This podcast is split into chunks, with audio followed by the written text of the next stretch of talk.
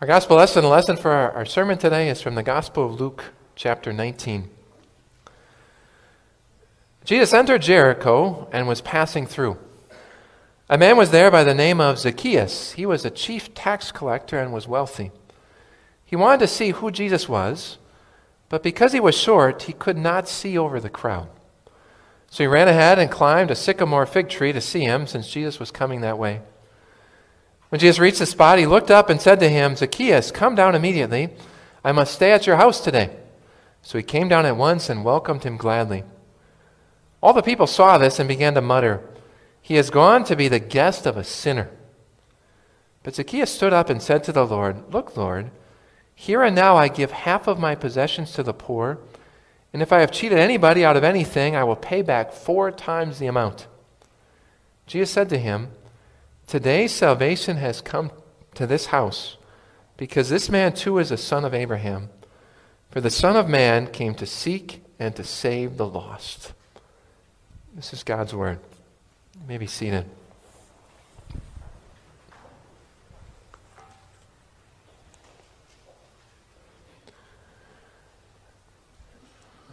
Dear friends in Jesus,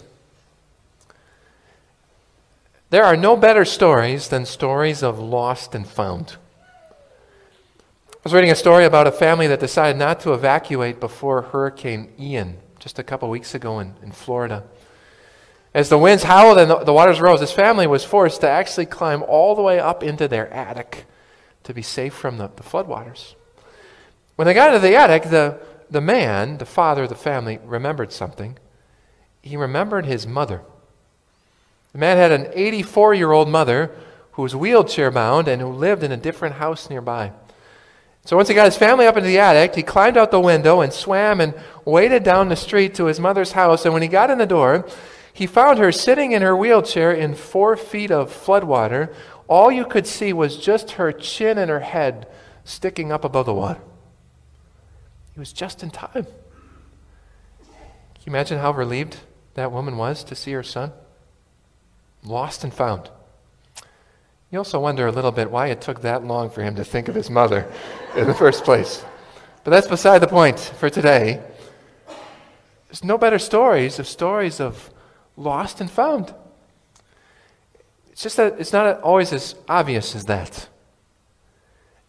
There's some people who are in a situation that it's pretty easy to see that they're lost. An old woman with water up to her neck. It's pretty obvious. If you think of a man who's addicted to alcohol or drugs, it's, it's pretty easy to see. Maybe a young person dealing with, with mental health challenges. It can manifest itself in pretty open ways. Sometimes it's pretty obvious to see who's lost, but sometimes it's not so obvious. The Bible talks about a different type of being lost. It talks about being spiritually lost, drowning in doubts and fears, addicted to sins and to pride, and that's lost too lost in sin. Maybe we haven't been lost in water during a hurricane, but every single one of us has been lost. Being lost isn't always something that's easy to see. Like Zacchaeus. But just about all of you have heard of Zacchaeus, which is kind of surprising because this is the only story in the Bible where we hear about Zacchaeus, but he's famous because of the song. Right? Do you know the song? Can you sing it with me? Zacchaeus was a wee little man, and a wee little man was he. He climbed up in a sycamore tree for the Lord he wanted to see. It goes on from there. You know the song. You could have sang it a little bit louder than that, I think. And you sing that song, and it sure doesn't sound like Zacchaeus is lost. He sounds kind of like a cute little guy, right? The short little man. And the Gospel of Luke tells us a, a more accurate description. It says Zacchaeus was a chief tax collector and was wealthy. Far from being lost, it seemed like Zacchaeus had two things that just about every man looks for in life he had power and he had money. He was the chief tax collector, right? The boss. And he was wealthy, he was rich. If you had looked at Zacchaeus, you wouldn't have thought that he was lost. You probably would have thought to yourself, that man has everything. In fact, I want to be like him. Except there's one thing in the story that, that tells us something wasn't right. He was in a tree. How often do you see CEOs of companies climb trees? Something was wrong. Zacchaeus was surrounded by power, he was surrounded by wealth, he was surrounded on that day by this big crowd of people, and yet Zacchaeus was lost. Being lost can, can show itself in a lot of different ways. Maybe it's a doctor who is very good at saving other people but can't save himself. Maybe it's a stay at home mom who, to everybody else, seems to have perfect kids but who struggles with her purpose in her life. Maybe it's a pastor who can stand up and preach but struggles with his own insecurities. Maybe it's a star football player who's praised by millions of people but he can't hold his own family together. Right? We can have a life that, that looks like it's all put together on the outside, but underneath it to be in water up to our necks. Right? It's not always easy to see who's lost. In 1982, a, a wealthy Florida businessman decided to build a, a beach house on the Gulf Coast in Florida. And it wasn't just any beach house, it was going to be a hurricane proof beach house. So he pulled out all the stops. He did research, he hired various architects, he built different prototypes, he even built one in Tennessee just to see how it would look. And he finally decided on the best design, and he built it right on the beach in Florida, a, a hurricane proof beach house. Now, after Hurricane Ian, do, do you know where that hurricane proof beach house is? It's somewhere under the ocean. The house was strong. There was no problem with the house being strong. The house was plenty strong, but the whole beach under it completely eroded away. Its foundation washed away. I wonder how often that's the story of our own lives. We put so much time and energy and, and effort into building our careers, or building our appearance, or building our families, or maybe building our own houses, and yet we're in water that's rising and it's up to our necks. And yet it feels like the foundation under us is just slowly eroding away because we need more. Bible tells us that we all need God. We need God to fill us. We need God to be close to us. We need God to love us. And when the day comes that our sins catch up to us, when the day comes that we can feel life sliding away from underneath us, it's a terrible feeling. This feeling of being lost. Some little details in our story that, that point to, to how lost Zacchaeus was. First, it tells us that he ran ahead of the crowd. How many wealthy businessmen do you see running around? And then he climbed a tree. Right? He was desperate. He was so desperate that he thought if he could just catch a glimpse of Jesus, then maybe he'd feel a little better. If he could just catch a glimpse. But Jesus gave him so much more. Jesus got to that spot. He, he looked up and he said, Zacchaeus, come down immediately. I must stay at your house today. And so Zacchaeus came down at once and he welcomed him gladly. He was, he was hoping for a glimpse and he got a, a whole dinner with Jesus. This story teaches us one of the, the most important lessons of the Bible is this Jesus loves short people. It's really true. But actually, there's something even greater than that. It's that the Son of Man came to seek and to save what was lost. Imagine how Zacchaeus' story should have ended. Right? There's this big crowd, there's Jesus. It should have ended by saying Zacchaeus went back home alone, like usual. And he said to Mrs. Zacchaeus, well, I, I got to see Jesus today. There was this big crowd passing by. I climbed up in a tree, and there, maybe 20 yards away, I, I got to see Jesus, and it was cool. That's how the story should have ended, right? Like when you and I get to see somebody famous, you know, you tell the story to your friend, oh, I stood up on my tippy toes, and way over there I got to see her, and it, it was neat. What made Zacchaeus' story different? Jesus did. What made the story different isn't what Zacchaeus did, it's what Jesus did. Jesus didn't just pass by, he looked up. But he didn't just look up and smile and give a little nod. He looked up and he said, Zacchaeus. Isn't that amazing? And this big crowd of people, Jesus knew his name, but he didn't just say his name. He said, to Zacchaeus, I'm going to I'm going to eat at your house today. This lost man didn't find Jesus. Jesus found him. You see the difference? As hard as Zacchaeus was searching for something in his life, Jesus, the whole time, was searching for him. As lost as Zacchaeus was, Jesus knew him. Jesus loved him. Jesus could pick him out of a crowd. Jesus came to seek and to save the lost. And, and the word for that is, is grace. It's God's undeserved love. God's undeserved love to the unlovable, like Zacchaeus. And all the people hated it. Did you catch that? All the people saw what had happened and they muttered. They said, This man is a guest of a sinner. How many people did that?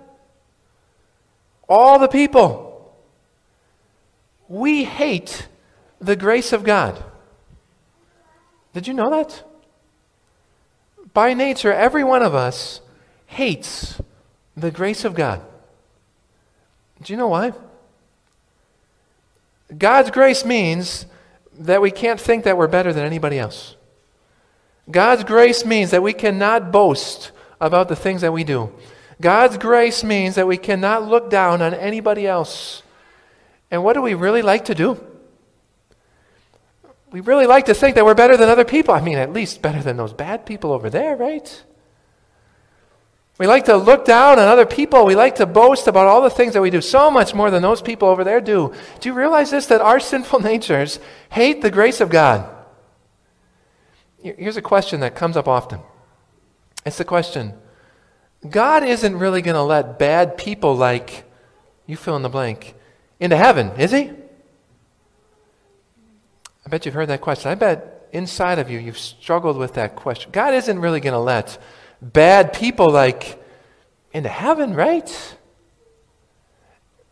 Whenever we ask that question, what are we implying?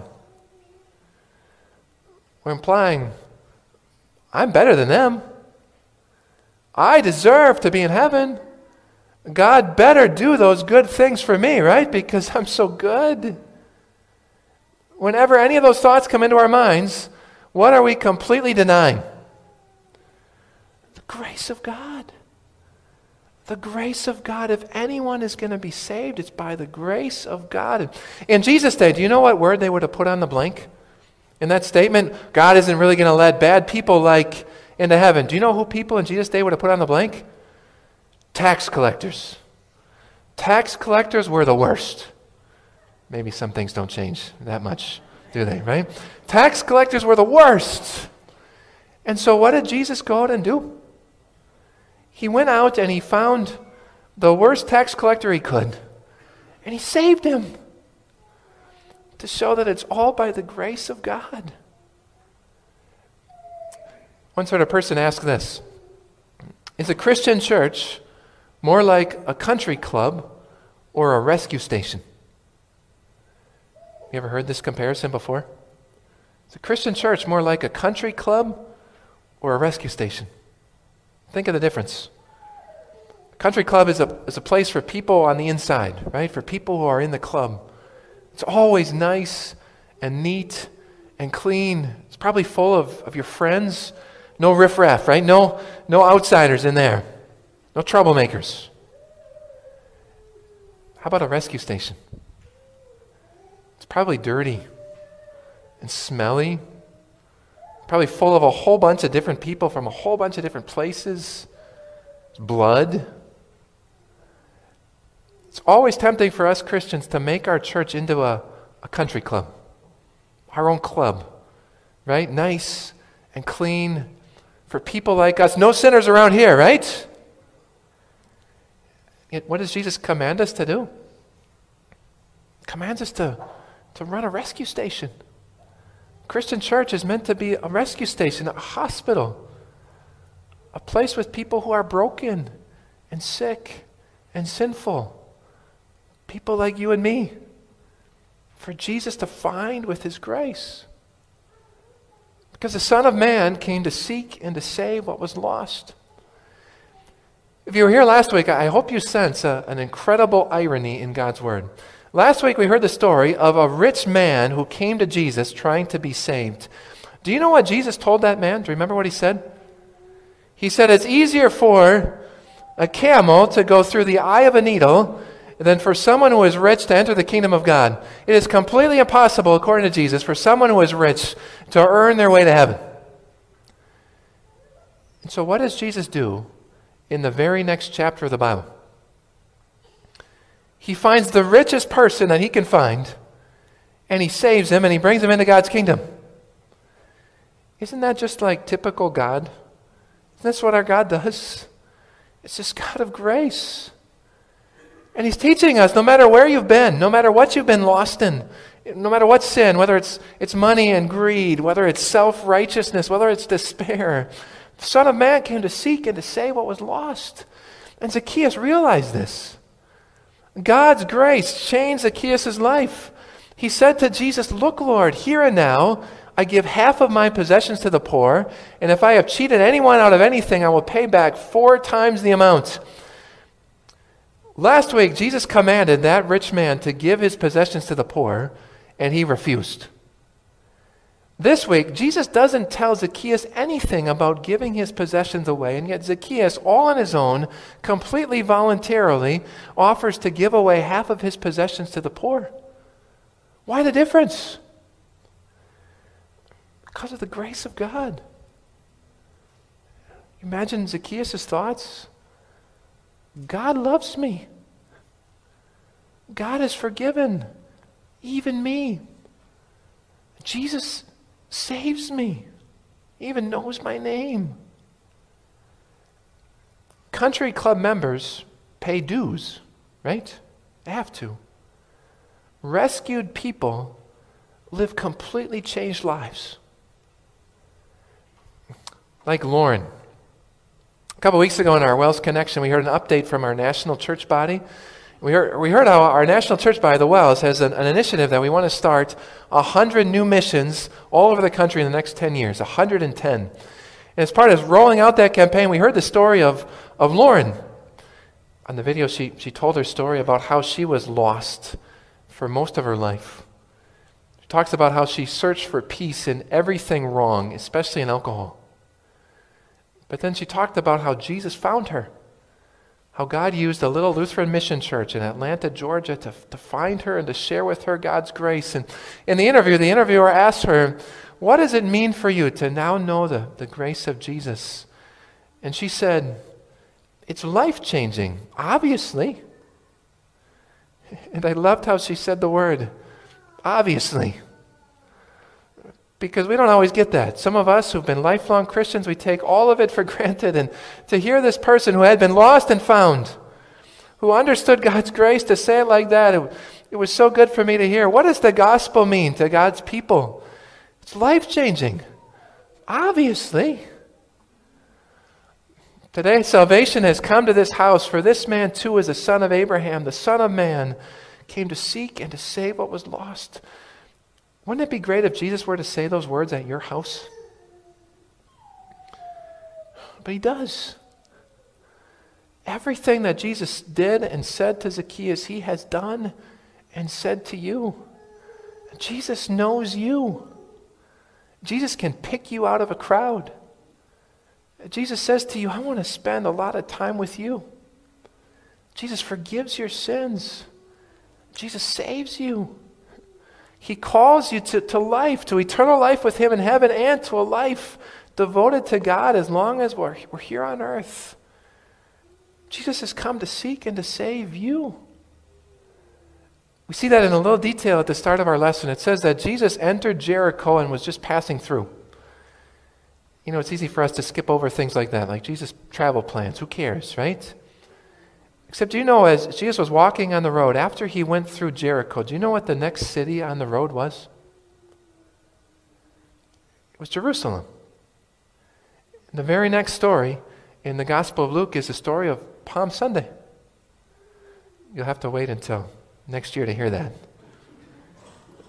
Jesus was on his way to Jerusalem to die on the cross for our sins and to rise from the dead to save us. This story of Zacchaeus in Luke's gospel is the last story before we get to Holy Week.